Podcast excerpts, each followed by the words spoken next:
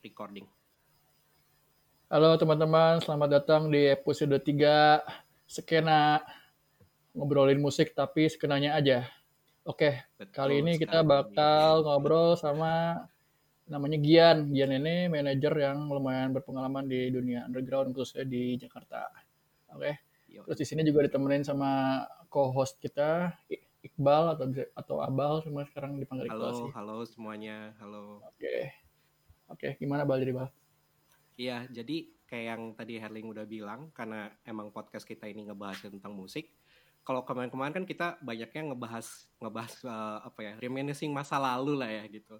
Nah, cuman di episode Hmm. ini mumpung udah ada Gian, kayak kita mau ngasih sharing-sharing sesuatu yang bisa di yang bisa dipelajarin juga lah ya sama sama teman-teman atau pendengar-pendengarnya kita gitu. Kalau ada yang dengerin nih selain kita-kita. Ada mas ya. Ada, insya Allah ada, insya Allah ada. Apalagi lagi masih dengan uh, suasana di rumah aja ya. Yoi. Jadi ya banyak waktu uh, bingung mau ngapain ya, mending dengerin podcast aja. Mungkin salah satunya bisa dengerin podcast kita ini. Nah, em, uh, sebelum kita masuk ke topik utamanya nih, eh kayak kan di sini kan ada ada uh, Gian ya.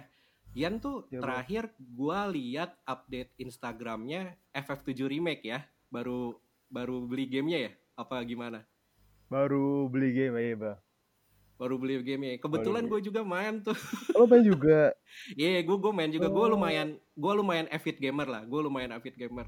Wah Ini gokil. uh, sekilas aja sih. Udah tamat belum? Belum, gue baru chapter 9.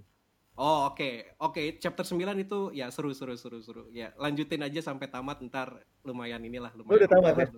udah tamat gue Wah gokil mantap. Iya seru nih. Main sih lo. Cloud bukan sih? Cloud bukan sih? FF7 iya iya iya Iya. iya Cloud Strife yap yap betul betul Yoi ring. Mantap. Gue game RPG pertama, RPG pertama gue tuh di PS1 FF7. wih di Eh, FF7 cuy oke Emang nggak Iya salah. di berarti. PS1. Ih, wah gokil ya ternyata Gokil. eh ini gue baru tahu loh bahkan Herling main FF7 juga. Cuma Wah sejak itu gue nggak ini, gue gue give up sama RPG sejak itu soalnya nggak tahu gue terlalu menurut gue game ribet. Gue main FF8 gue stuck, gue nggak nggak pernah main, hampir nggak pernah main RPG lagi. sejak oke itu. oke Oh gitu. Anjir. Gitu. Tapi apa lah connect lah ya gara-gara ada FF FF-nya. Iya. Jadi sebenarnya podcast kita ini karena kalau ngomongin musik nggak ada yang denger, kayak jadi kita ngomongin game aja ya, kayaknya lebih enak ya. Ini lebih menarik tuh kayak. Nggak juga, nggak juga, nggak juga, jangan, jangan. Tiba-tiba beda topik. Ntar, Pak Pak direktornya ma- eh, direktornya marah ntar kalau kita Satu menit aja waktu ini ya. satu menit aja ya, satu menit aja. Oke oke. Jadi kita balik lagi nih ya ke ke eh, temanya kita yang mau kita obrolin malam ini gitu. Cuman sebelum kita ke tema banget, eh, mungkin kenalan dikit kali ya sama Gian kayak bisa mulai dari ASL-nya dulu mungkin anjing ASL. Oke. Lawas ya. Lawas itu link. Well. Aduh. Oke. Ya, eh, ya Gian silakan. Oke, oh thank you eh Ling, Bal dan semua yang mendengar. Salam kenal gua Gian. Gua manajer band di Jakarta. Eh Hmm. backgroundnya dulu dari dulu kenal sama Herlin udah lama banget dari kita dulu satu komunitas skena gitu terus eh, apa udah lama nggak ngobrol terus tiba-tiba ketemu lagi terus sekarang gue punya kesibukan ini Herlin punya kesibukan ini gitu. Samping itu ya ya gue juga masih megang band terus sharing juga masih kayak ini juga ini kayak apa eh, ngobrol-ngobrol sering ngobrol musik terus sharing kemarin gue liat cover-cover musik gitu. Gimana SL gue ya gitulah dari ya gitulah dari awalnya dari eh, megang band-band yang eh, hardcore metalcore sekarang juga ada megang beberapa band yang musiknya pop gitu Hmm. rock gitu sih Hmm. eh, Hmm. balik Hmm. Hmm. Cuma lu eh, emang lu sebenarnya lebih em, fokusnya tuh ke metalcore, rock, rock apa namanya rock gitu atau lu emang mulai ngejamah pop dan lain-lain itu emang lu nyoba atau emang lu juga dari dulu emang dua-duanya lu hybrid semua genre gitu gitu gimana gitu? eh enggak sebenarnya kalau awal tuh emang ke ya udah ini aja rock apa metal hardcore gitu kan itu kayak Hmm. gue megang band eh, ya pada era itu hampir hampir 15 tahun lalu kali ya itu tuh emang pergerak uh, musik ske, apa hard skena hardcore metalcore emo gitu kan emang lagi naik banget kan Yes. ya udah oh, dari situ ya ya gue megang band-band di komunitas itulah kebanyakan nah abis itu- dari situ gue kayak megang ada dulu dulu namanya beda tuh gue gak tau ya eh, lu pasti pada lu tahu atau nggak? namanya No Talent Oh ya tahu. tahu tahu tahu tahu. oh iya No tahu. Talent anjir Tahu tahu no talent tahu. No Talent tuh Hmm. di, di mu- di pada saat itu di skena itu emang yang be, yang juga lagi naik terus eh, yang paling beda lah yang nggak ada teriak atau growl ya gitu lah yang Hmm. bukan metal eh bukan metal atau hardcore ya udah terus naik terus megang gitu dari situ eh apa lanjut tuh kayak gue megang ada kayak projectnya mereka juga musiknya juga eh, kayak hip metal gitu tapi nggak nggak metal nggak ya masih masih semua genre masih ada lah di maksudnya campuran semua genre di hip metal itu ya udah habis Hmm. itu gue dapat kesempatan buat megang salah satu band gitu di Jakarta eh, namanya Eleven Kind Eh, terus Hmm. di eh, samping dulu Eleven Kind eh, belum belum kayak sekarang lah gitu kayak masih baru banget gitu di samping eh, di di samping itu gue megang di, kayak beberapa juga selain Eleven Kind jadi ada kayak gue kayak masuk satu manajemen gitulah di manajemen itu ada Eleven Ah. Kind ada uh, Neo terus siapa lagi ya iya Eleven Kind Neo Nomura gitu Ya. ya udah habis itu gue uh, menjalani itulah uh, selama eh pada saat itu sampai sekarang gitu Hmm. tapi tapi gue tempat sempat sempat keluar masuk di Eleven Kind dan sekarang baru eh, sekarang baru jalan lagi lah Ya, ter- karena gue lihat terakhir-terakhir selain yang FF FF7 tadi ya, kayak uh, beberapa update Instagramnya lo kan terakhir-terakhir tentang Eleven Kind ya, baru rilis sesuatu kan ya? Iya. eh ta- tahun lalu sih eh, Bal baru oh itu udah rilis. lumayan lama ya. Iya, tahun lalu kayak awal Sorry, tahun sorry, gitu. Gak apa-apa.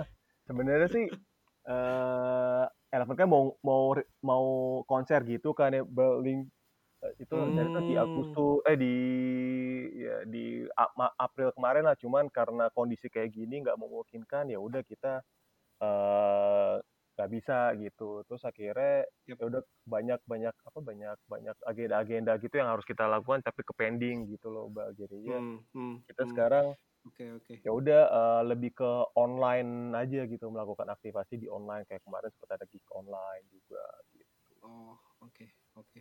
Oke Ki, kalau gue boleh nanya nih tapi mungkin pertanyaan pertama yang paling menarik adalah lo sempat ngeband gak sih atau manajer doang Ki? Wah, gue nggak bisa ngeband sih, Ling. Oke, Nggak kalau nggak sempet sama sekali.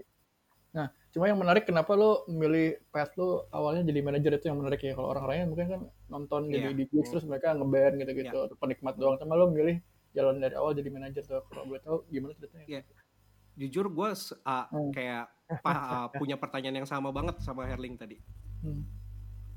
eh tantangan menurut gue sama kayak seru aja gitu kayak megang atau lu kayak jadi eh, orang di balik layar kayak ngebantu orang gitu karena lu akan akan mengetahui sifat-sifat orang beda-beda ya Ling Bang. Hmm, gitu kayak ya gue megang beberapa band lah ya gue ada Eleven Kind ada Derka Safa terus ya project-project kayak uh, personal Eleven Kind terus ada dari dari band dari lama tuh Ark terus misalnya dia tuh itu kayak uh, sifat orang kan beda-beda ya. Jadi hmm. seru aja terus mereka punya goalsnya apa bla bla bla bla bla itu harus kita ya, gue harus bantu untuk untuk untuk men, mengapa me- mencita-citakan mimpi mereka gitu Terus triggernya apa tuh yang bikin lo ada yang manas-manasin lo, eh lo manage kita dong atau gimana sih kok pertama kali bisa jadi manajer gitu?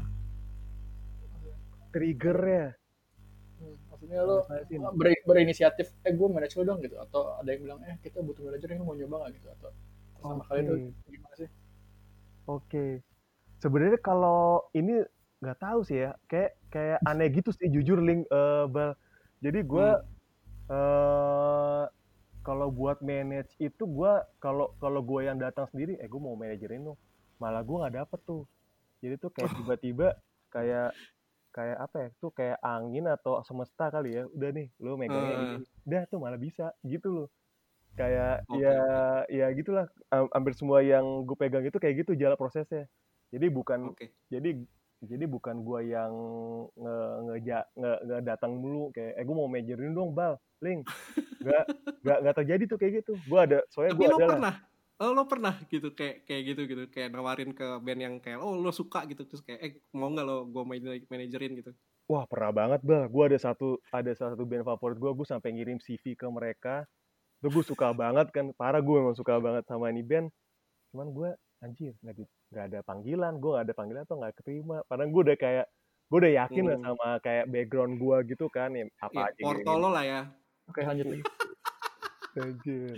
Oke oke tadi sampai mana ya bal ya? Apa ya tadi ya? Nah ya oh ya sebenarnya yang yang ada yang mau gue tanya juga kan tadi udah diceritain kayak eh, banyaknya kan kalau akhirnya dapet kesempatan kan kayak ngalir aja gitu kan gitu Nah ta- tapi boleh sebutin nggak kayak yang yang masih inget nggak yang pertama banget deh yang pertama banget dipegang gitu? Mm-mm. pertama kali banget gue megang Madonna of the Rocks. Oh Oke. oke. itu gue jadi buat prom night eh, sekolah gue gitu. Jadi itu waktu itu tahun 2005 Eh, waktu itu Madonna of the Rocks namanya belum Madonna of the Rocks dan itu vokalisnya masih berdua si Amira sama si Veron si Veron itu dulu mantan eh, vokalis gua di band namanya Ark ya udah tuh dulu bawa kayak Xiaoxin terus eh, Hmm. Vince tuh Vince aduh lagunya apa ya yang ada burn burn Letters itu to lah You. Ah, What bukan is- bukan. What is oh to ya Burn? What It Is to Burn ya Iya tuh gue inget itu ya itulah pokoknya ada di kafe kafe yang sebelah McD DH situ Pondok Indah kafe apa Oh, sih itu iya, gue iya. gak tau lah Lupa gue lupa pokoknya gue. legenda gitu iya itulah ya udah dari situ terus ya udah awalnya dari situ kan kayak sosok jadi grupis gitu maksudnya kayak ikut gitu kan oke oke baik bantu. Terus lama-lama kayak dibantu lah kayak eh, sempat ikut audisi aviator atau apa gitu pokoknya Tarki. Wah gokil tuh. Sempet kayak ikut audisi sempet eh, audisi tuh di di studio di mana ya? Tanah kusir gitulah kayak lu pada tahu sih cuma gue lupa nama studio apa. Set set Hmm. banyak lah pokoknya kan zaman itu masih kayak audisi tuh kayak wah gokil banget gitu kan kayak apa ya kayak kayak seru banget kan lah kalau ya. Hmm. iya kalau lu ketemu audisi kayak wah apalagi mainnya di pensi Tarki kan. Ya udah eh, terus anak-anak nggak lolos lah waktu itu. Yang lolos ada ada band lain gitu lah terus ya udah dari situ terus tahun depannya itu ya udah kayak pertama kali tuh ada nama gigs Anjir, apa ya nama gigs ya lupa gue nama gigsnya apa cuman tempatnya tuh di intro itu pertama kali yang kayak komunitas atau skena eh, berkembang lah. Karena di situ eh, ada band-band selain Madonna ada Ark ada Nostok ada Accidental Hero kalau nggak salah siapa lagi ya? Banyak deh. Lu datang nggak sih tuh kayak awal-awal bulan awal tahun gitu Januari di intro intro Kemang. Nah itu tuh dari situ. Udah dari situ udah terus sampai sampai sekolah SMA gue manage, manage ke manage si Madonna ini gitu awal-awal sampai gue kayak ngeprint ngeprint uh, profile di warnet gitu-gitu terus ntar kasih ke misalnya lu anak pensi eh eh, halo Iqbal Erling nih eh, nama band gue gini-gini nih gitu ntar kan kayak diseleksi gitu kan kayak Hmm. seleksi seleksi survei penduduk lah gitulah ya seru lah pokoknya Hmm. ya udah Buset lo dari dari SMA kayak tadi tuh gue mikirnya lo dari dari kayak lulus SMA gitu loh. SMA gue pertama kali Buset, gokil Emang. gokil gokil. Terus udah dari situ terus ya udah kirim kirim apa dulu tuh belum zaman email lah ya maksudnya baru ke Hmm. baru fisik fisik gitu ya udah terus mulut ke mulut terus burn CD gitu gitu terus kasih ke satu satu ke tempat paling enak tuh kalau misalnya tiba-tiba lu lu bisa main dia pensi ini nih wah anjir enak banget tuh langsung kayak apa ya kayak ke, kebanggaan tersendiri gitu ya udah main di pensi lah si Madonna gitu. Terus sempet audisi eh, beberapa audisi kayak sempet audisi di acara Lab Sky tapi waktu itu nggak lolos tapi audisi itu di sekolah. Waktu itu ada Madonna terus ada siapa lagi? Ada Brad Kasava lupa gue siapa lagi No Talent. Ujung-ujungnya jika bakalnya gue bantuin juga mereka. Ya, itulah Hmm. pokoknya. Ya itu dari awalnya dari Madonna sih. Gue belajar eh, atau kenal-kenal orang dari Madonna. Terus dari situ ya udah sempat eh, kita sempat kayak Madonna bikin bikin lagu terus sampai eh, Madonna of sampai eh, masuk ke chartnya tracks waktu itu sampai kayak lama gitulah bertengger lagunya situ. Ya udah kayak Trax ya, seneng Trax banget kan. Hmm. iya Trax Seven kayak lama gitu lah Ling. kayak empat nih nomor satu kayak dua minggu atau tiga minggu gitu. Ada mereka judulnya kan sama lagunya. mereka nerima lagu keras emang ya di track chartnya? Dulu ada link dulu ada.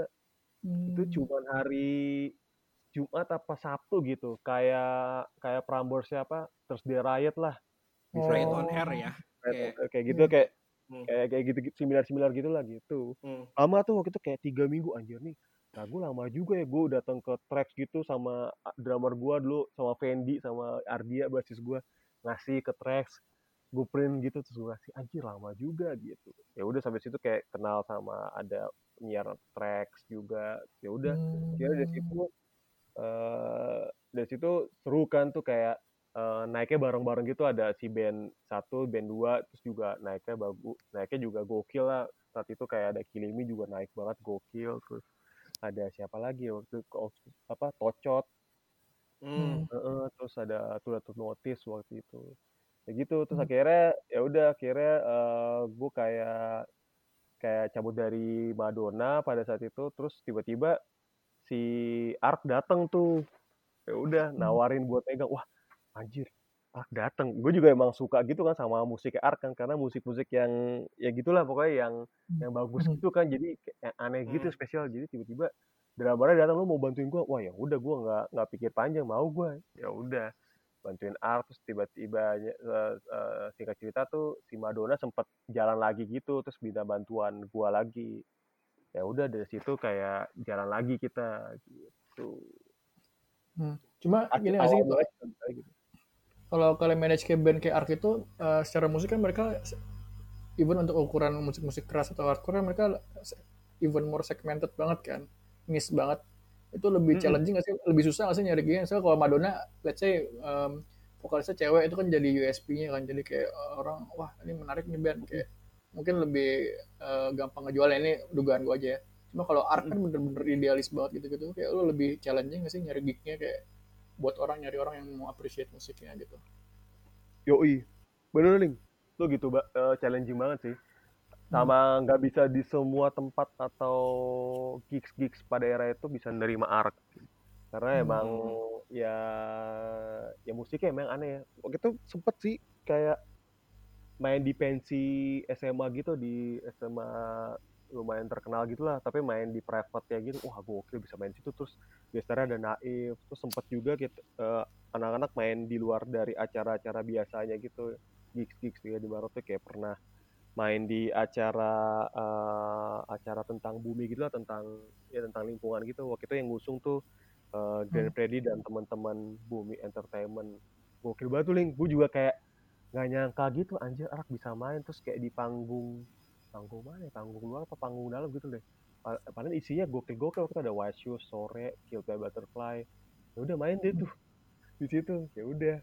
Gitu kayak Oh, iya. gue soalnya kalau ngeliat iya gue kayak ngeliat si Art apa ya kalau kalau gue lihat-lihat ya kayak kalau kalau gue lihat orang nonton gitu emang kayak kayak nonton kayak nonton film gitu kayak nonton acara eh kayak nonton dunia dalam berita gitu kayak orang serius banget nontonin art gitu kayak melot matanya kayak serius banget gitu loh baling gitu Iya Yang iya iya iya. ya. nah, gue gue suka gitu kayak tiba-tiba ada di tengah-tengah mereka ngelihat kayak gimana sih kalau orang-orang menyaksikan anak-anak nih Cuma mereka pada ngeliatin gitu Pak, karena nggak ngerti musiknya atau karena menghayati tuh kira-kira gitu. Nah itu kalau yang gua tanggep eh kalau yang gua gua pernah tuh waktu itu eh, nemu case eh, nemu nemu kejadian yang mereka eh, mencoba mengerti gitu.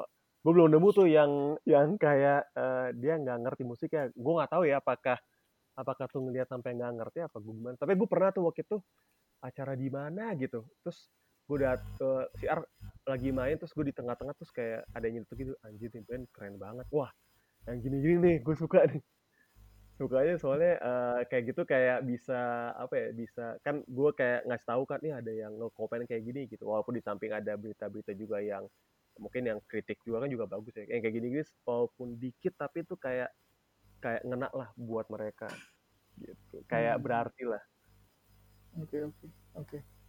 tuh Cuma Ark sekarang ada? Gue pernah lihat di Facebook dulu zaman dulu ada fanbase sih. Ark cuma gue nggak tahu jalan apa nggak sih. iya fanbase-nya nggak ada ya kayak lu juga nih yang buat ya Enggak enggak bukan gue bukan bukan. Bukan. bukan. Tapi Oke, yang gue pernah lihat Oh enggak enggak bukan. Aku pernah lihat satu atau dua akun doang nih sih kayak namanya Arkoholik jadi kayak misalnya Oh, namanya siapa terus Arkoholik jadi tapi itu udah lama banget nggak tahu deh. iya ya. Iya gue gak Ada pernah liat. Anjir. Si Herli juga suka gitu bal sama si Ark ini makanya. Wah bisa Gua, pas gitu gua tuh. juga pas pertama di share gitu ya eh, sama sama Herling gitu kan. Sebenarnya gua pribadi kan tahu Ark karena karena karena dikenalin ke Amoy kan.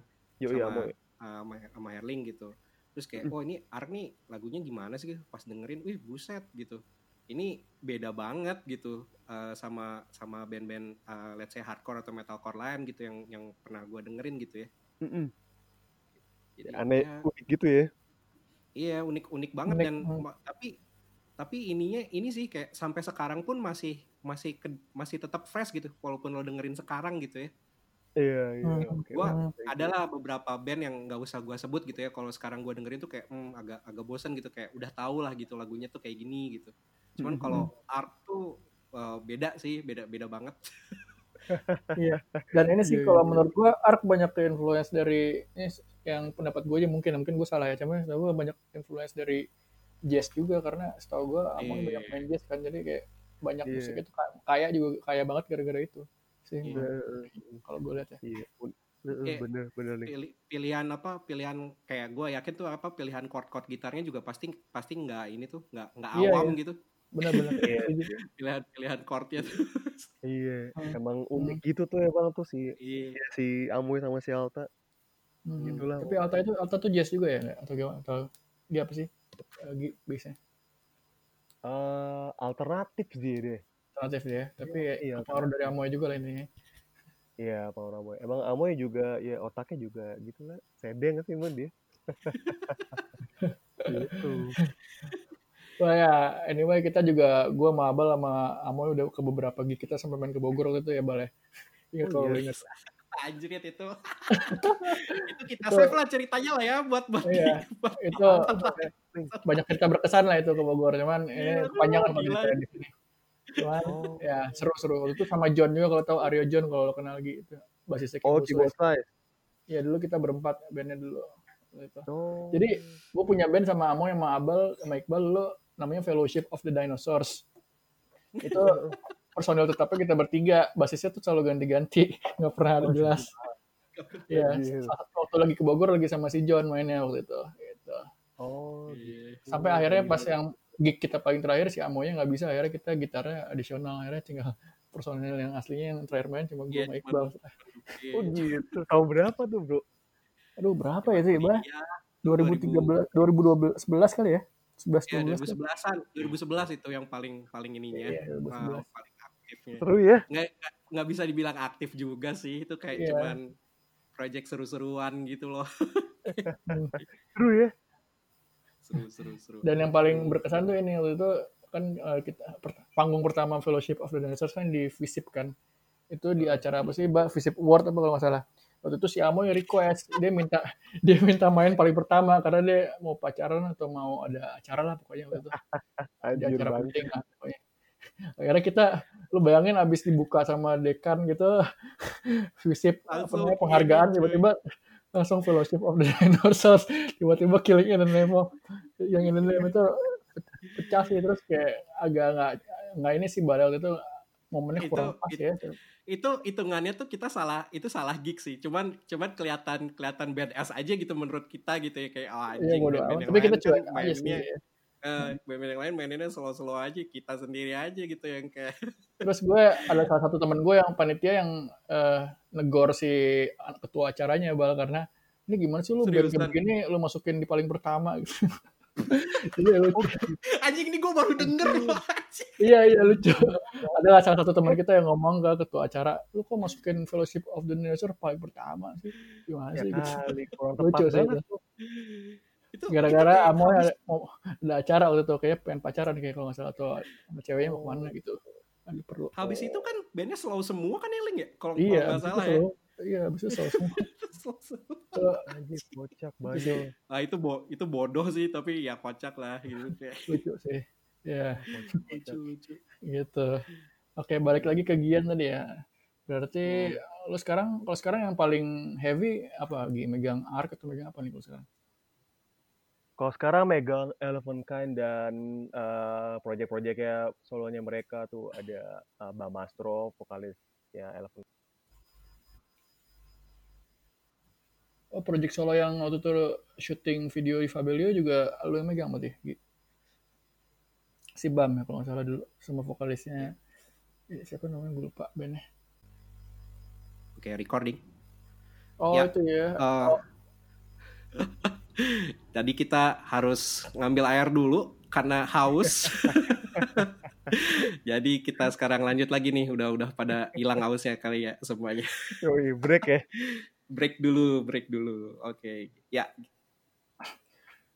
Oke, itu tadi ini Gi ya, berarti ada project solonya BAM ya, atau yang dari Eleven Kind, nama yang uh, gue lupa apa bandnya si Deva tuh, yang mereka berdua kan, vokalisnya berdua itu, yang rekaman di Fabelio bukan sih, video shootnya kalau nggak salah. Oh iya itu juga, anjir gue lupa tuh enggak. Iya iya benar Link, itu Moon Gang. Iya iya itu, oh gitu ya, itu juga lo manajerin juga ya? Iya, tapi kalau itu ada part of dari itu emang uh, project dari Darling dari itu under Ismaya.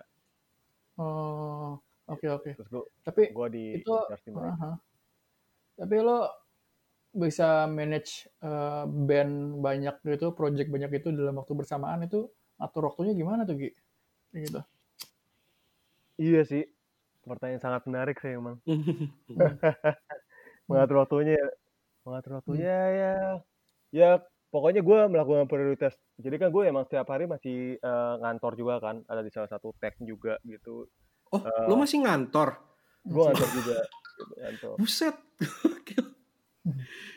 Kebetulan okay, masih okay, sering, sering ngobrol bareng lah sama Herling kalau soal kerjaan kantor. Yeah, Jadi gue biasanya tuh emang gue uh, dari jam 9 sampai jam setengah enam gitu tuh kerja kantor lah. Paling gue akan mensiasati men, apa menyat mensiasati ya apa hmm, inisiasi ya. eh itulah ya ya ya itulah ya. oke ya biasanya gue akan ngambil waktu kalau misalnya uh, untuk balas keperluan anak-anak tuh di jam jam istirahat jam 12 sampai jam satu tuh biasanya gue akan uh, saya ada balas-balas uh, chat gitu atau gue harus telepon atau gue harus nge-chat siapa yang gue tuju gitu lah. Pokoknya jam-jam segitulah yang gue harus lakukan.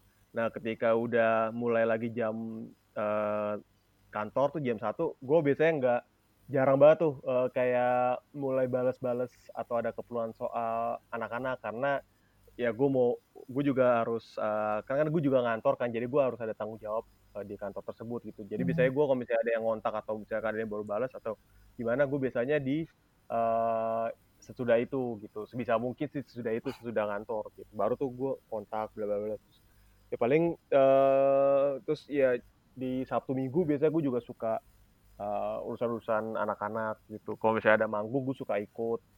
Tapi gue juga kalau kalau ikut tuh biasanya lebih ke emang uh, acara yang potensial gitu link misalkan kayak gue harus ketemu kayak orang siapa yang yang emang emang harus gue tuju yang pengaruh lah gitu atau yang bermanfaat gitu gitu hmm. misalnya gue harus ketemu hmm. lu atau uh, lu berdua ada apa nih gini, gitu kalau kalau nggak ada apa-apa ya udah memang ada lagi yang ada lagi yang megang gitu kan di lapangan. Oke oke. Cuma lagi kalau ngomong-ngomong kerjaan kantor kan pasti ya kita kerja kantor kan uh, bukan kerja sukarela kan pasti kerja ada fee-nya. Terus kalau ngomong-ngomong di manajer kan kalau di major major label yang gue tahu juga pasti uh, band-band gede pasti juga ada fee-nya. Cuma kalau boleh tahu kalau misalnya di major underground gitu pasti lo ada fee-nya juga ya atau gimana sih sistemnya kalau gitu? Ya ada ada sistem pembagiannya juga gitu. Oh ada ya. Kalau okay. ya ada sistem pembagiannya juga. Oke okay, oke okay, oke. Okay. Nah, ya itu isi make sure. Oke. Okay. Gimana nih Bal? Iya. Nah um, jadi itu kan tadi kita bahas udah lumayan banyak lah ya uh, hmm. tentang kegiatannya Gian sekarang gitu ya.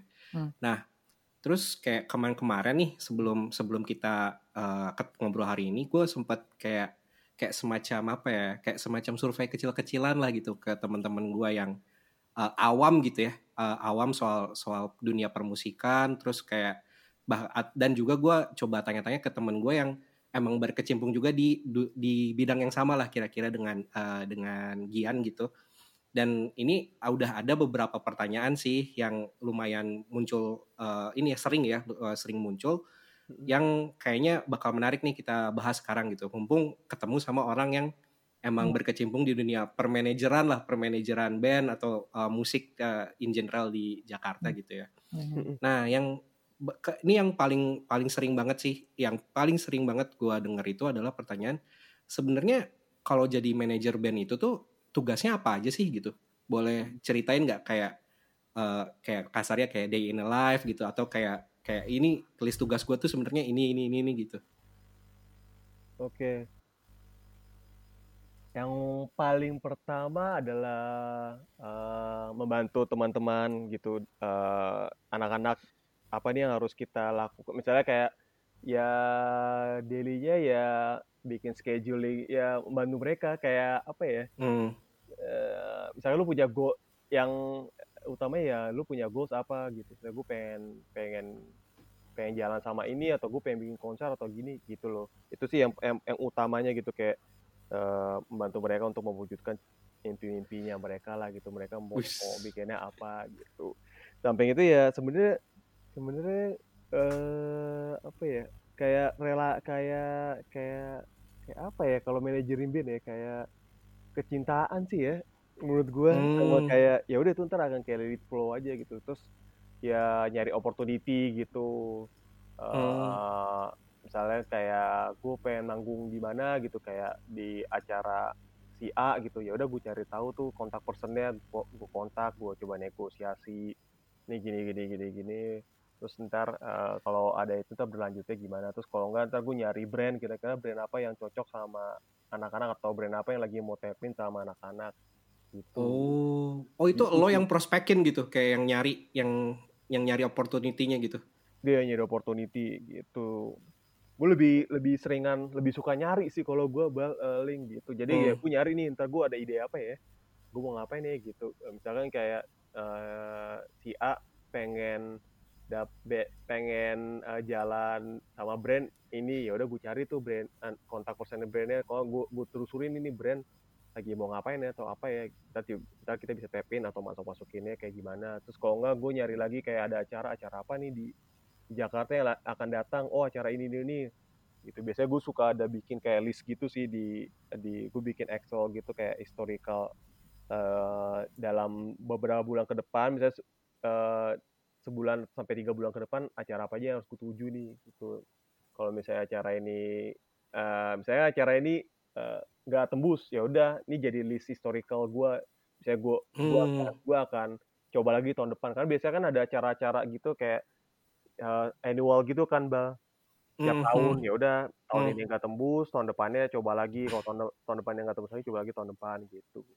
Nyari nyari acara nyari opportunity gitu sih gitu sama. Paling ngejakin jadwal gitu Eh, Hmm. cenderung kalau jadwal sih emang dari mereka maksudnya maksudnya dari mereka sih lebih suka eh, udah udah bukan suka sih eh, udah gua haruskan kayak rembuk sendiri sih jadwal gitu karena Oke. menurut gue jadwal jadwal jadwal latihan gitu lebih baik emang dari eh, dari mereka juga sih yang yang menyesuaikan gitu. Kalau enggak Hmm. ya ada, ada eh maksudnya ada di beberapa band gua ada yang sendiri, ada juga yang kayak eh, harus dimintain juga eh apa harus juga dibantu untuk untuk untuk booking latihan jadwal latihan maksud gua gitu. Hmm, hmm, hmm, hmm. Jadi banyak berurusan dengan ini ya. Kalau kalau gua kayak nangkep tadi banyak berurusan dengan timeline ya. Kayak kayak timeline, scheduling, terus uh, kayak bikin bikin planning juga gitu ya.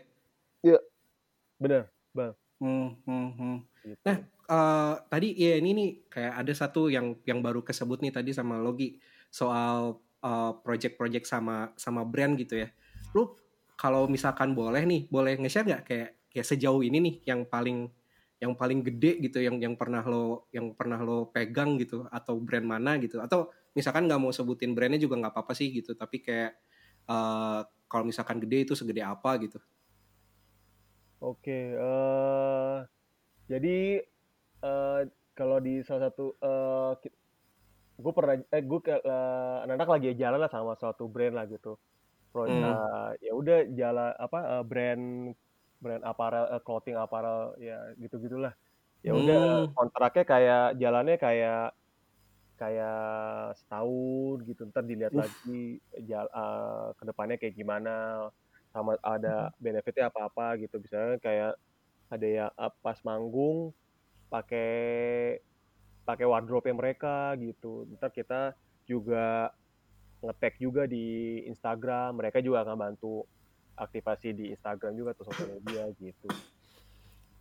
Oh jadi lo sampai oh iya itu ya tadi yang gua ke ini tuh kayak yang baru kepikiran tuh. Jadi lo sampai kayak ngurusin itu kan kayak semacam endorsement gitu ya jatuhnya ya.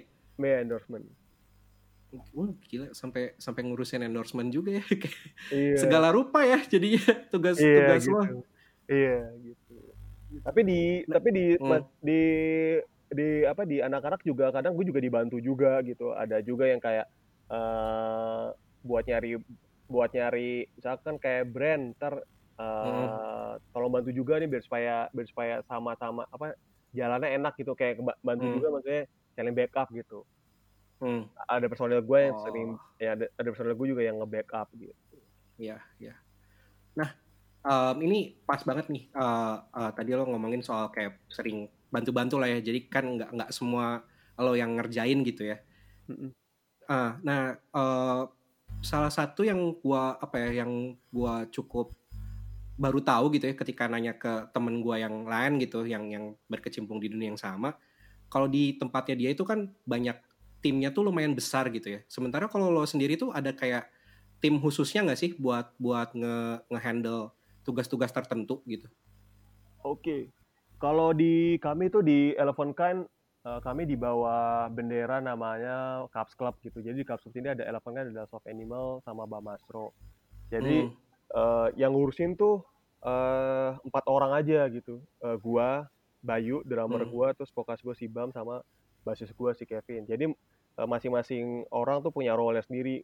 Gua sama Oh, sama drummer gua lebih ke manajemen. Gua yang jemput bola ada apa opportunity gitu. Ntar yang nyari brand gua sama basis gua. Kalau buat musik udah langsung ke atau kreatif sama si vokalis gua gitu. Nah ntar kalau si di other band kayak si Dried eh, ada lagi tuh. Gue juga sama partner manajer gua gitu yang nyari yang scheduling Hmm. atau nyari eh, opportunity ntar yang buat buat desain itu eh, ada vokalis gua gitu gitu dan seterusnya kayak di art juga gitu ada juga yang bikin desainnya tuh dari personil eh, kami gitu tapi di selain itu juga kami juga memang ada timnya juga kayak di uh, Club kami juga memang ada tim eh, fotografer terus tim video terus juga di see, I lapangan see. ada tim produksinya juga productionnya juga gitu I see, I see, I see, I see.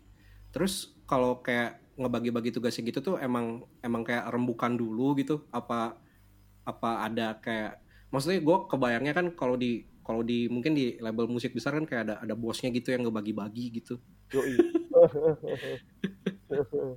Kalau lebih ini kayaknya lebih ini kayaknya lebih ini biar lebih eh, manual work. I mean ini nggak se well organized itu kan. Maksudnya itu yang lo sebutin tadi ya eh, sistem kerja di dalam satu band elephant kind elephant kind kalau gue tangkap kan ya bukan dalam arti dalam sebuah manajemen yang gede yang ini ngurus ini ngurus ini tapi ini lebih ke ad hoc aja ya nggak sih? Kayak eh, persetujuan satu sama lain di antara anggotanya. Kalau eh gue yang bagian ini bagian ini ya nggak sih? Lebih kayak gitu ya iya benar. Benar sekali gitu.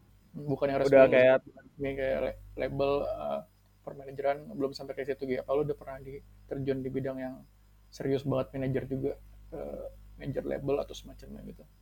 Mungkin lo pernah. Kalau manajer label belum pernah, tapi gue punya pernah megang tuh band, gue punya gue pernah megang band namanya Jiva.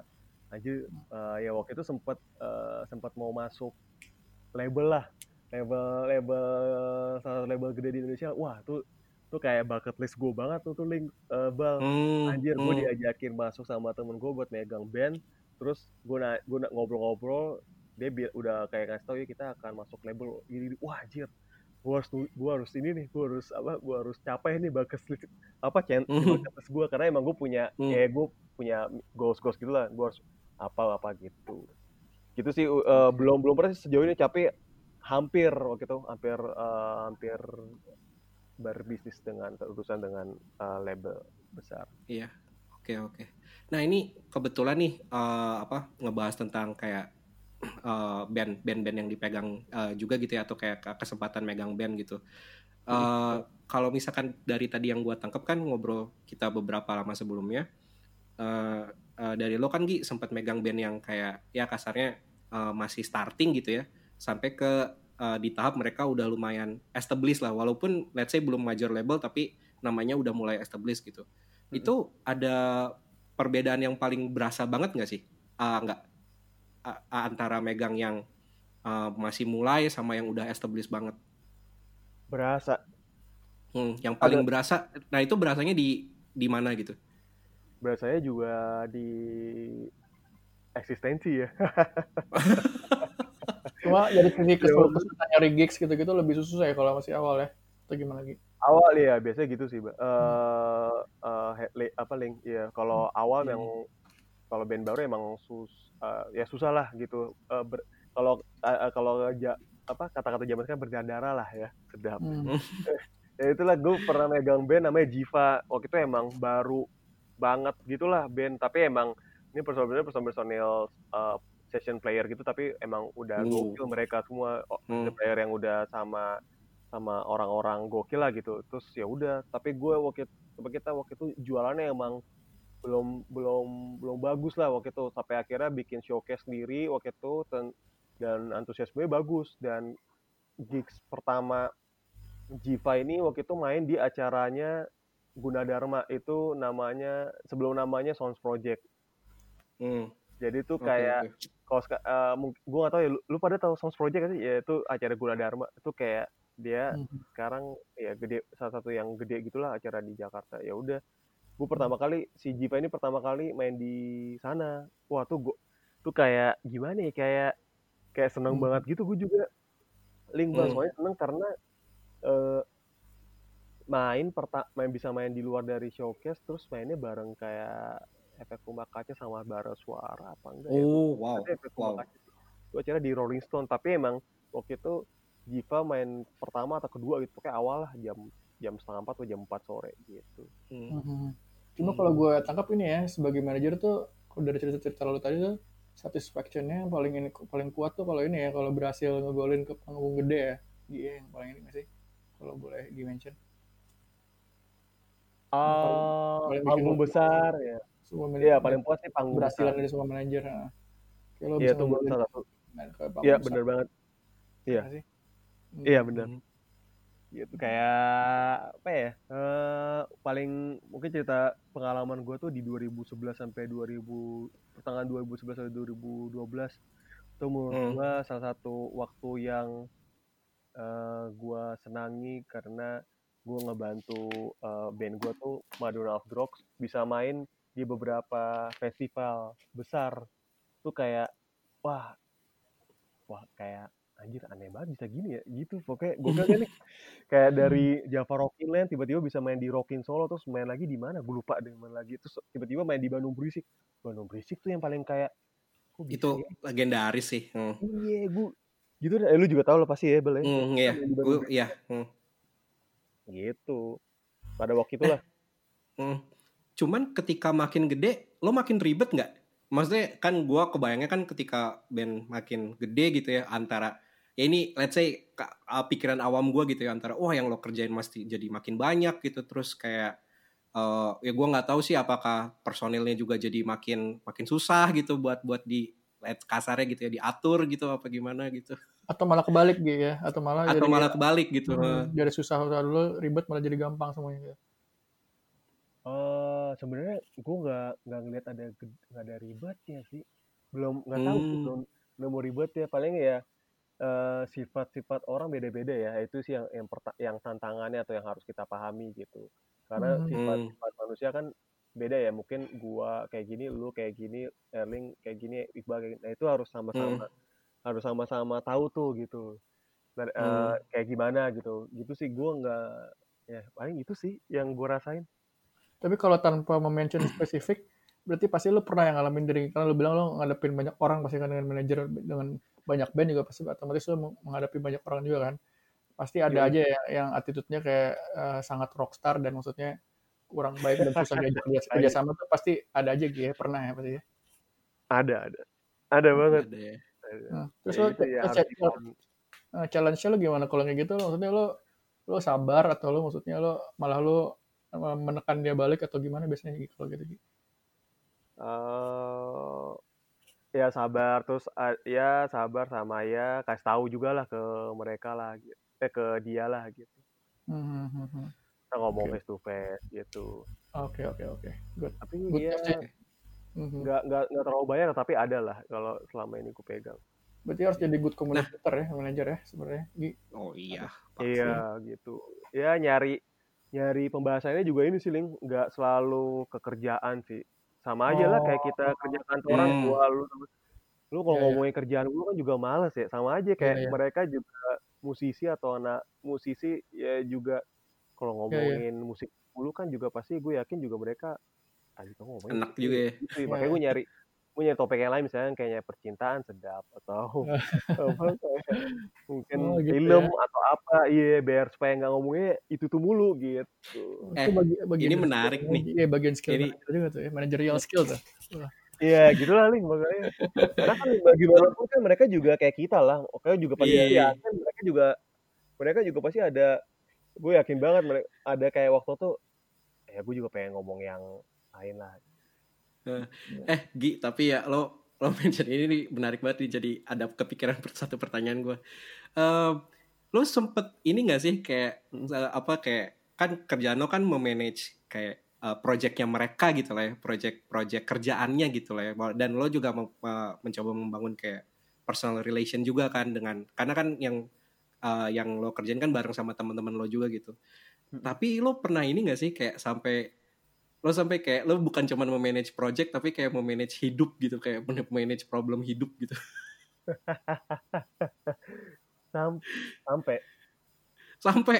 Sampai kali ya, sampai men manage problem hidup gua yang sekarang harus buat capek percintaan sedap. Ya Gitu ya.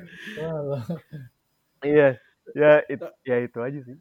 Iya. yang paling Tapi- susah sebenarnya mm, itu sih kayak ya paling susah kayak paling susah tuh kayak nge-manage emosi sebenarnya paling susah karena misalkan hmm, lu ada misalnya lu di kerjaan sama lagi misalnya lu ada ada masalah di luar dari kerjaan Iya, iya. bisa lu bawa iya kan lu tahu lah misalnya ada masalah di Hmm. mana di keluarga atau masalah di Hmm, jalan hmm, atau apa tiba-tiba lu hmm. bawa ke kerjaan tuh menurut gua eh, Hmm, nggak bagus gitu ya itu itu y- lu Hmm. harus bisa manage itu sih emosi atau ya gimana caranya lu bisa manage karena kan misalnya gua harus meeting sama lu berdua nih bang hmm, tapi di jalan atau atau gua- di jalan atau sebelumnya kayak lagi ada masalah something yang yang nggak ada sangkut pautnya sama iya iya agenda kita nah itu tuh itu kita harus Hmm. bisa menyelesaikannya hmm. Hmm. menarik menarik menarik Hmm. menarik nah eh eh, ini Gi, tadi kan Ya, Bang. eh, lo kan banyak banyak ceritain kan gue bisa assume gitu ya bisa assume kayak ah, hampir 100% lah lo lo seneng kan terjun di terjun di dunia nge-manage eh, nge-manage eh, kayak project teman-teman lo ini teman-teman lo para pemusik ini gitu. Mm-mm. kalau eh, kayak misalkan ada yang dengar kita gitu kayak oh iya nih gue juga pengen pengen nyobain gitu pengen nyobain terjun di sini gitu. Itu semua bidang kan pasti ada plus minusnya gitu ya ada enak nggak enaknya gitu kalau enaknya kan tadi udah udah banyak disebut gitu. Atau kalau misalkan mau disebutin lagi juga boleh. Ada ininya nggak sih? Ada kayak eh, minusnya gitu yang kayak kalau misalkan lo nggak suka ini mungkin lo nggak cocok sih ya eh, apa terjun di bidang ini juga gitu. Buat ke teman-teman ya minusnya. Hmm. eh minusnya apa ya? Eh, Itu kalau nggak minus hal-hal yang paling susah deh yang paling nggak semua orang menurut lu bisa dan mau ngelakuin itu yang hal tersulit struggling lu kalau jadi manajer tuh kayak gimana gitu. Yang bikin orang mikir-mikir kalau mau jadi manajer gitu.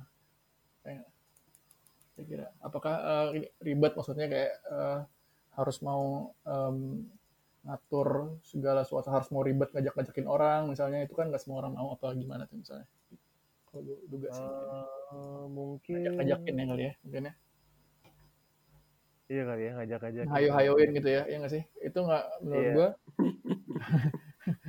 skill yang nggak semua orang sebenarnya punya, cuman nggak semua orang mau ngelakuin. Kalau gue rasa sih, kalau manajer oh ada link ada lagi Gitu? ya, sebenarnya ya. ada ya thank you eh, link tadi lu udah memberikan eh, masukan eh lu harus dalam apa ya nggak enaknya ya lu harus lu harus tegas sih lu harus punya sifat tegas Hmm, Gimana? nggak setiap apa? orang emang?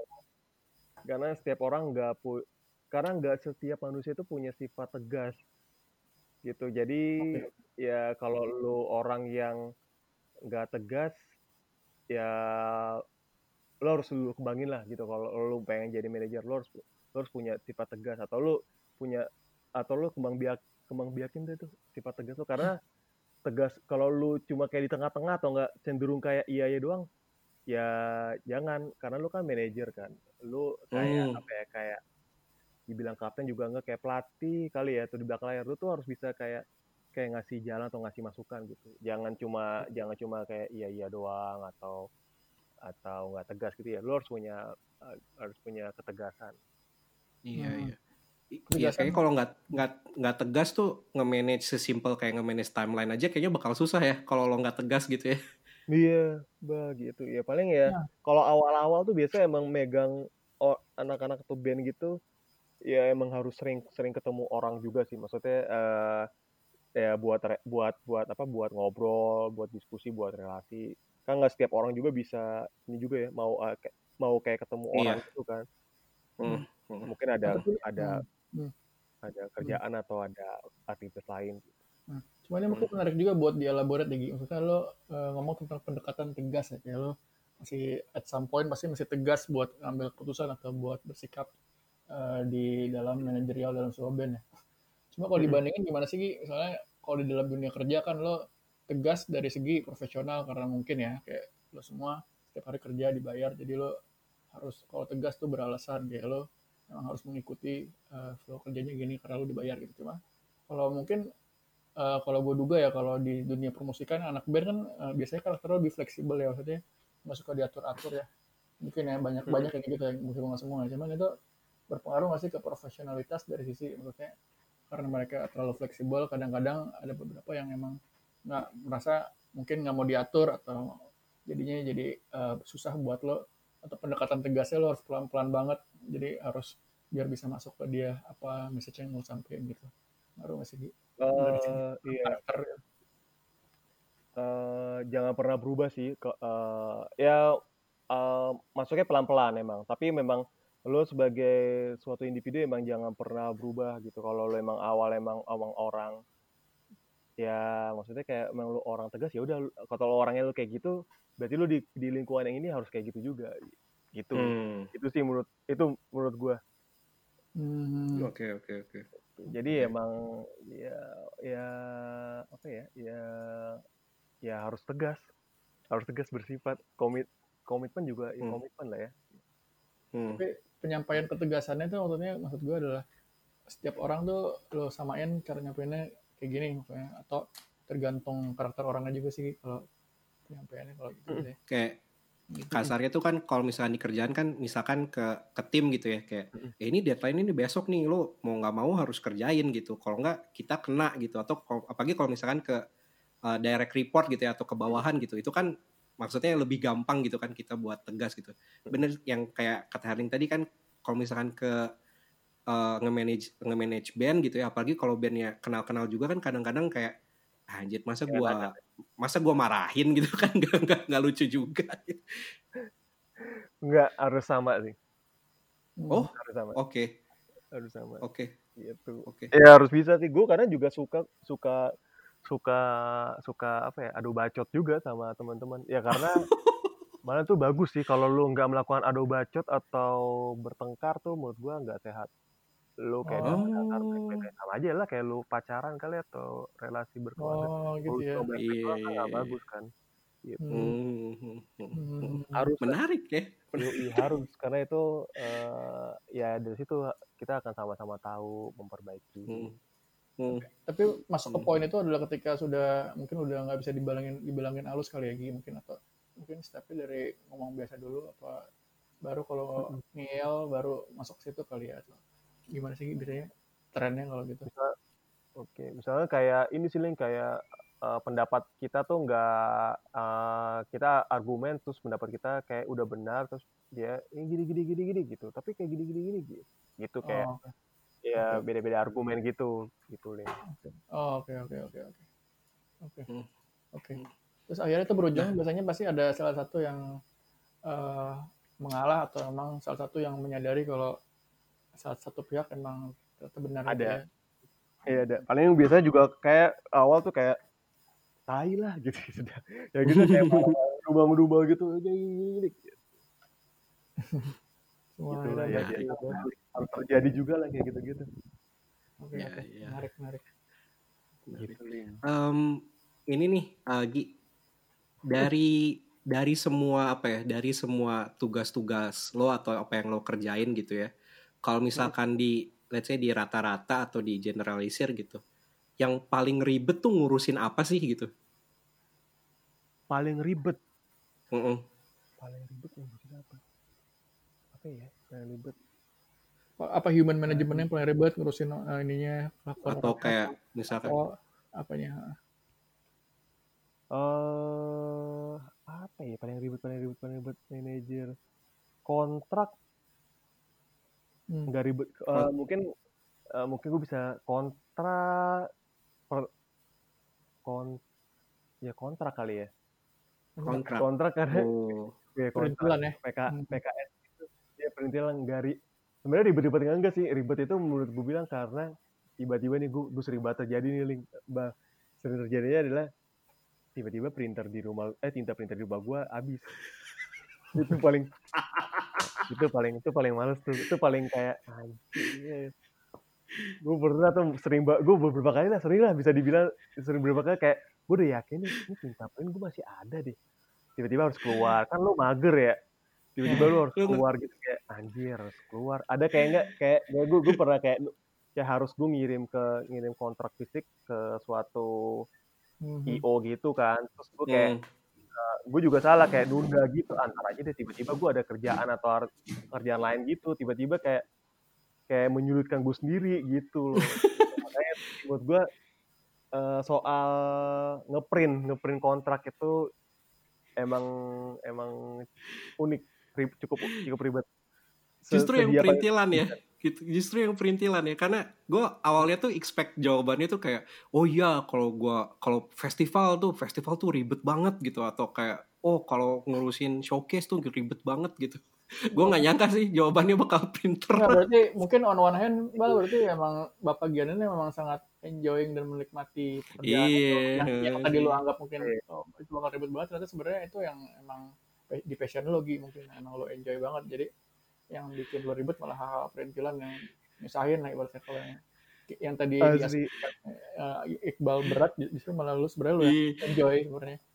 ini Iya. ini pertanyaan yang pertanyaan yang sama yang yang eh, ini juga apa mental juga di pas kita ngobrol sama Rama di episode sebelumnya Li. Iya iya iya. Lu iya. inget gak? Kayak ada yang berat nggak? Enggak, nggak ada. Gue kaget tuh langsung. Oke.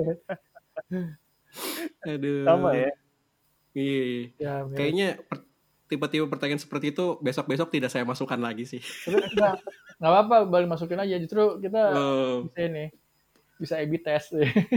iya bisa A/B testing. Oke oke oke oke siap. Mungkin mungkin ini Gi kayak kalau lo sering be, apa punya problem dengan tinta printer, besok-besok nyari ini mungkin nyari sponsor eh, dari Anjay. brand printer mungkin. sedap gue belum kepikiran tuh bal baru kepikiran dari lu bener kayak kita kita cuman minta stok tinta deh gitu. Kayak kita nggak minta banyak-banyak. Ini gue gak mikirin Tian sih itu PKS nya Hmm. Kocak. Eh, Kocak, kocak, kocak. Nah, Nah, itu sih printer. Eh, hmm, printer ya. Printer. nah, kalau misalkan ada ini nih, kayak ada ada yang denger, ada yang tertarik gitu ya, kayak ah, gue mau mau coba terjun juga nih gitu gue. Gue nggak tahu sih yang dengerin kita ntar siapa dan kayak rentang umurnya berapa gitu. Tapi Bisa aja kan ada yang kayak terinspirasi gitu. Oh, gue pengen juga nih gitu. Kalau mau mulai gitu ya, enaknya tuh mu- menurut lo mulainya tuh dari mana sih gitu? hmm, kok penjadi manajer gitu ya Jadi mau mulai terjun gitu, mau mulai terjun ke ke dunia permanajeran uh, band gitu. Sebenarnya nggak ada memulai sebenarnya nggak ada kata terlambat untuk memulai sedap tapi memang Oke. sih ya maksud gue mulainya ya dari ya dari misalkan ya kalau ya kalau lu ada di ruang lingkup tertentu atau di teman misalkan ada teman yang lu mau yang lo rasa punya potensial sama musik atau lo rasa dia uh, butuh pertolongan untuk memanage dia langsung hmm. aja sodorin atau okay. langsung aja datang okay. gue akan bantu lo oke. Okay. hmm. terus Gi kalau gue nanya tuh kalau sebagai manajer ya, lo ada tendensi buat ini gak sih? Purposefully lo kayak uh, memperexpand network lo. Jadi setiap ada gig setiap ada acara tuh lo cari-cari orang-orang yang misalnya key player ya key personnya. Jadi lo berusaha kenalan sama dia gimana anak entah itu anak band entah itu io-nya entah apa. Jadi supaya lo ke depannya jadi uh, mungkin bisa dapat gig dari dia gitu-gitu. Maksudnya lo melakukan itu dengan sengaja gak sih? Maksudnya itu hal yang jadi goal lo gak sih di manajer yang sering ngelakuin gitu udah penasaran aja. Iya. Mm -mm. itu harus juga. Mm. itu dilakukan juga uh, uh, link. Karena ya kita nggak tahu kan siapa tahu ntar uh, gue butuh dia atau dia butuh gue gitu. Misalkan ya, ya mungkin dia mungkin buat acara dia atau ntar dia ada acara lain atau apa gitu. Karena emang selama ini gue uh, di hal di bidang tersebut ya itulah yang gue alami link gitu. Ada aja misalkan gue harus gue harus ketemu banget nih ada sama Iqbal ntar ketemu ya tiba-tiba ya misalkan lu ada lu bikin acara cuman acara kita uh, tadi mau di acara tersebut cuman nggak jadi cuman nggak taunya lu berdua akan mikir eh uh, bro gue bisa bantu lu nih ada acara gini-gini gitu loh ada yang kayak gitu gitulah hmm. tapi emang gue setuju banget sih itu yang mungkin gitu. belum kita banyak tap ngomongin banget maksudnya skill hmm. skill hmm. dan enjoyment dalam membangun network itu menurut gue penting banget sih buat jadi iya kalau lo nggak enjoy dan lo nggak punya uh, paling nggak skill yang enough lah buat skill ya iya. skill yeah. skill skillin aja skill cakap-cakap aja sebenarnya sama orang baru sebenarnya itu yeah. agak mungkin agak yeah. sulit ya kalau lu sangat yeah. introvert gitu, mungkin let's say mungkin agak yeah. sulit ya. contoh contoh paling deketnya podcast ini kalau misalkan tidak ada networknya Herling ini tidak jalan saya siapa? Saya saya kenal siapa? Nggak jangan begitu. Kebetulan aja. Perlu banget, perlu banget status.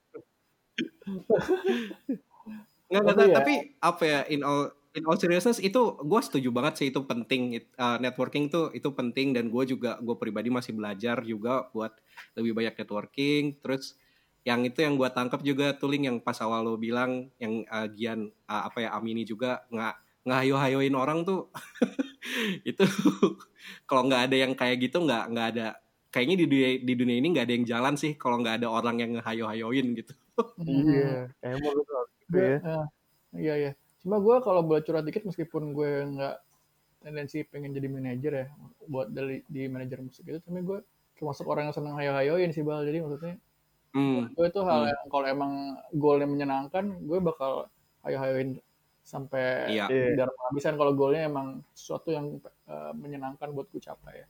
Cuma otherwise iya, gue iya, juga iya, masih mikir sih. Dan ya, iya, begitu gokil, gokil. Sama kayak maksudnya I think itu same goes to Gian juga. Maksudnya mungkin uh, si Bapak Gian ini menyenangi musik dan menyenangi uh, apa namanya berkecimpung di bidang musik. Jadi lo juga mungkin ketika lo menghayu-hayu Gi, mungkin juga lo melakukan itu juga dengan senang kalau kita tangkap sih ya maksudnya. Which is ya emang iya. mudah-mudahan ya mudah-mudahan ya. Nggak nggak nggak nggak kerasa ke ini kan kebebani kan kita undang ya. ke sini. Enggak sih kalau dari ceritanya enggak sih ya ya lu nggak nggak nggak. Bisa bilang gue bisa bilang sembilan persen enggak sih gue ya iya iya. Nah, itu, masih ada sepuluh persen ya.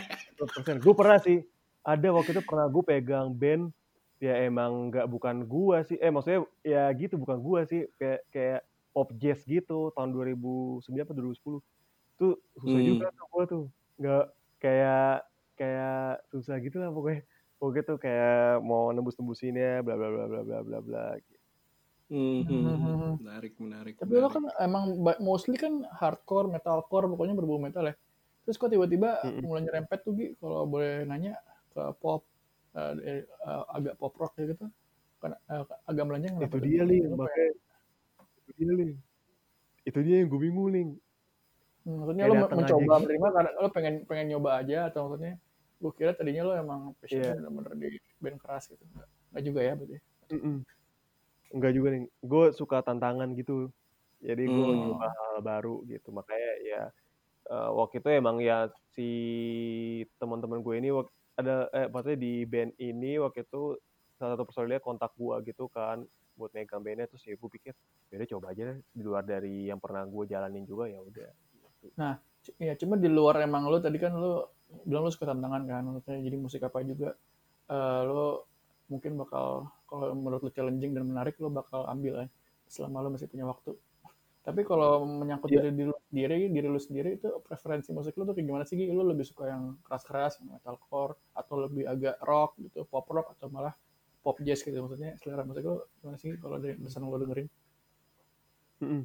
kalau yang yang gue suka banget ya pop rock gitulah Pop pop rock. rock Hmm. alternatif gitu terus ya gue mulai mulai suka musik atau mendengarkan musik eh, metal atau hardcore tuh pas zaman zaman SMA dari situ tuh sampai sekarang Oke, berarti lu kalau awal-awal oke, dari kecil ya dengerin pop rock gitulah Ling Oke, berarti lo sebagai manajer nggak menutup kemungkinan lo gini ya, maksudnya di genre-genre yang nggak keras juga lo sebenarnya open aja ya, selama emang menarik buat lo ya project yang gitu ya.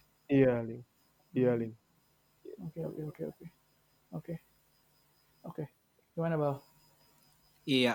Em, jadi kayaknya kita ngobrol-ngobrol nih sudah Hmm. tak berasa nih sudah Iya. hampir hampir 50 menitan 60 menitan loh gila Lebih sih Iya, kayaknya gokil. lebih ya.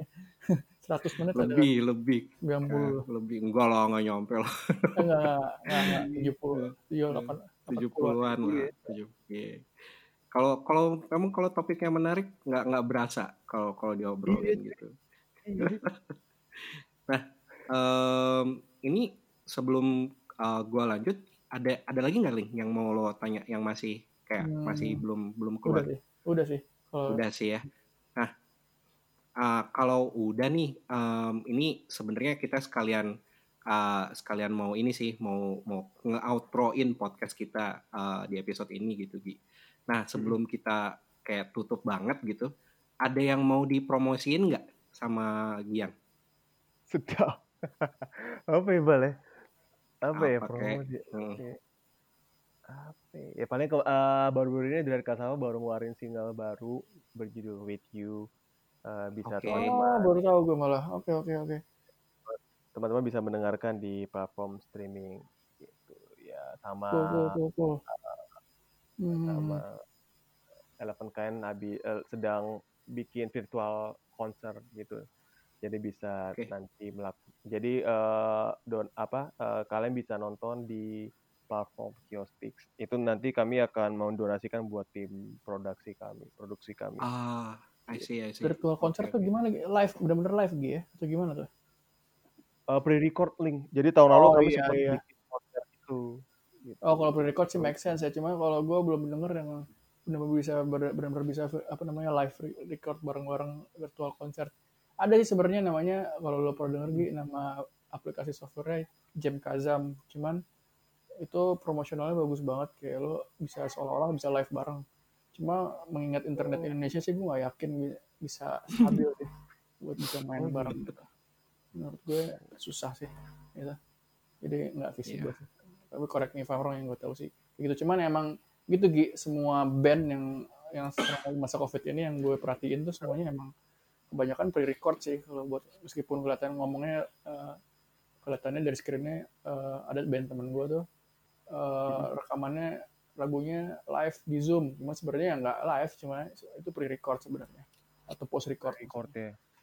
Heeh. jadi Oke. ya kayak gitu sih. Jadi menarik. Paling yang kalau kita lihat kalau boleh eh, kita ngomongin sedikit kita yang banyak ini bal ya sekarang eh, kita live itu ya apa namanya live IG kayak orang main Oh iya kayak dong. misalnya kalau boleh sebut kayak Randy Pandugo gitu-gitu terus Isyana Hmm. gue lihat mereka ya udah solo aja kayak ya udah bener-bener kayak main solo main piano Kalau nggak salah, gitu. Herling Parikesit juga pernah kan?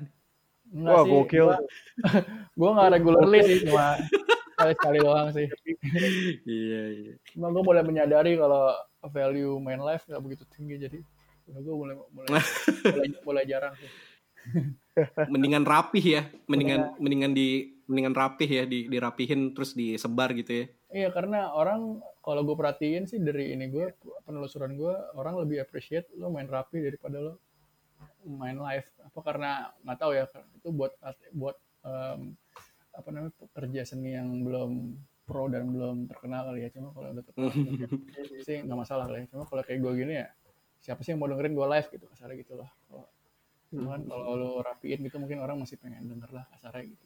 Iya, iya, iya. iya.